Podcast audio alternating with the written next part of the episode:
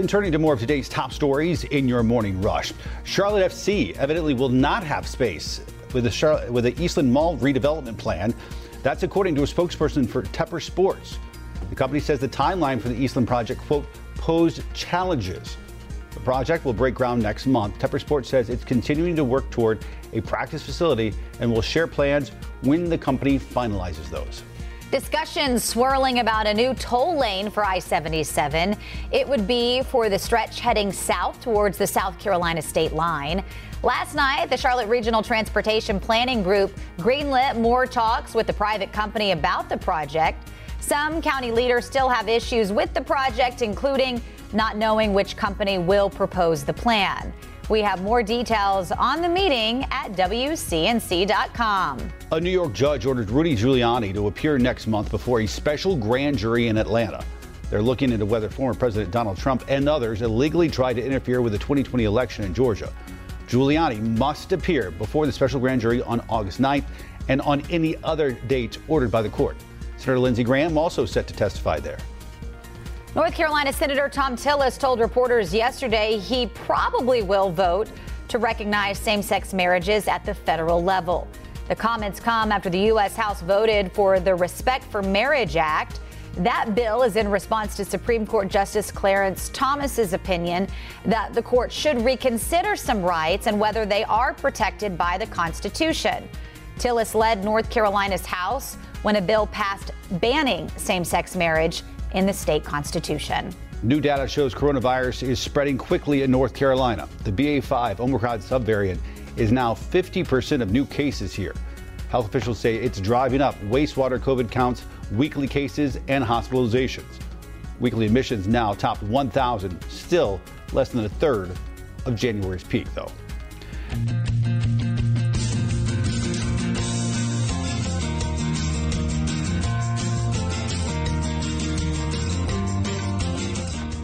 Hey, everybody. Hey. Happy Thursday.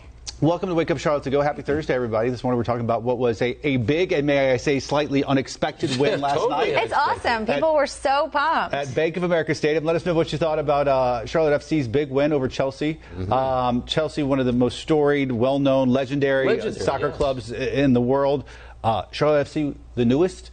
50,000 people. 50,000 people. What a night. The energy, yes. Wow, that's great. You could feel it. All right, Ruby, you have some more on this and what people are saying online. We've been talking about it all morning long. Yeah, so the score 5-3 in penalties. So basically a normal match typically lasts at least 90 minutes. Well, this was extended, so they basically had to win with penalties, and Charlotte FC, they scored all 5 of their penalty shots, so that put them in the lead over Chelsea FC. They are one of the best teams in the world, like we've said, and Charlotte FC just took the win. Bank of America Stadium was crazy last night, 50,000 plus in attendance.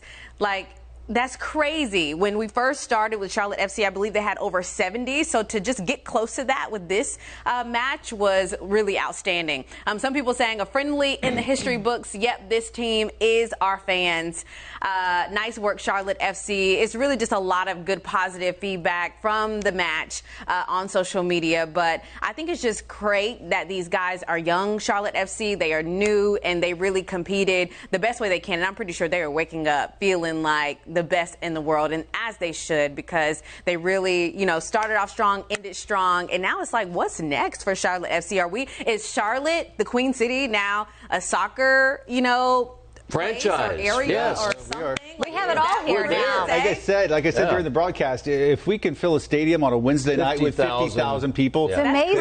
Crazy. We are a some city. NFL stadiums don't even have 50,000 people at a football game, American football game. People are ready for soccer. They really are. You know, Charlotte has become such a cosmopolitan city. Yeah. People literally from all the United States, all the world, settled here. Big soccer fans here to help fill that stadium. And even though they had some issues early on, we had a thunderstorm that tracked across the area that caused some problems, in fact delayed the game with a lightning situation. So that's that's something I think that we need to remind people about, that if there is a severe weather threat, within, if you notice that that's happening before a game, you may want to get our weather app and pay attention to that, because that's that could have been a very serious situation. It was, I think, delayed by about an hour last night. So, Brad Panovich had posted this from the EOC. They issued that wireless emergency alert, and many fans, they said, were outside the stadium, did not seek shelter while the stadium went into their severe weather plan. Which really shuts everything down. They can't let people in. Exactly, because they said their gate attendants had to shelter for the safety of them. So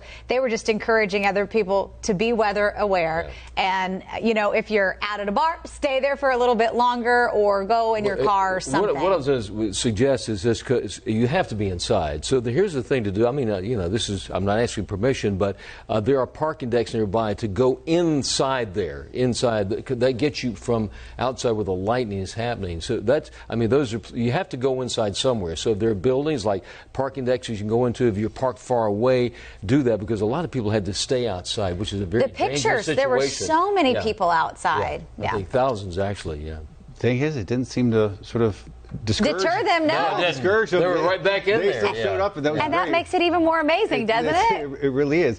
We should say, and I don't know that this was accidental, that as this was happening, news also leaked that Tepper Sports is pulling out of its Eastland Mall plans. That they were planning, I think, putting the soccer headquarters there. Right. And of course, if you know the history of the last 6 months, we also know Tepper Sports sort of backed out of a plan in Rock Hill for a Panthers facility there.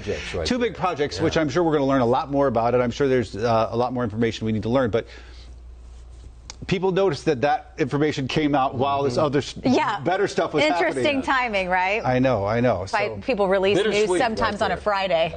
They want you to be skeptical of anybody who releases news on a Friday night, because they want you to take the weekend and not pay attention to it. That's right.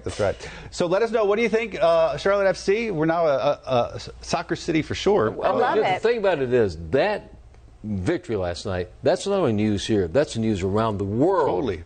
That little town, Charlotte, North Carolina, beats this major We're not little anymore. Larry. That's right. All right. Let us know. And we'll see you back here for another edition of Wake Up Charlotte to Go tomorrow morning. Bye, everybody.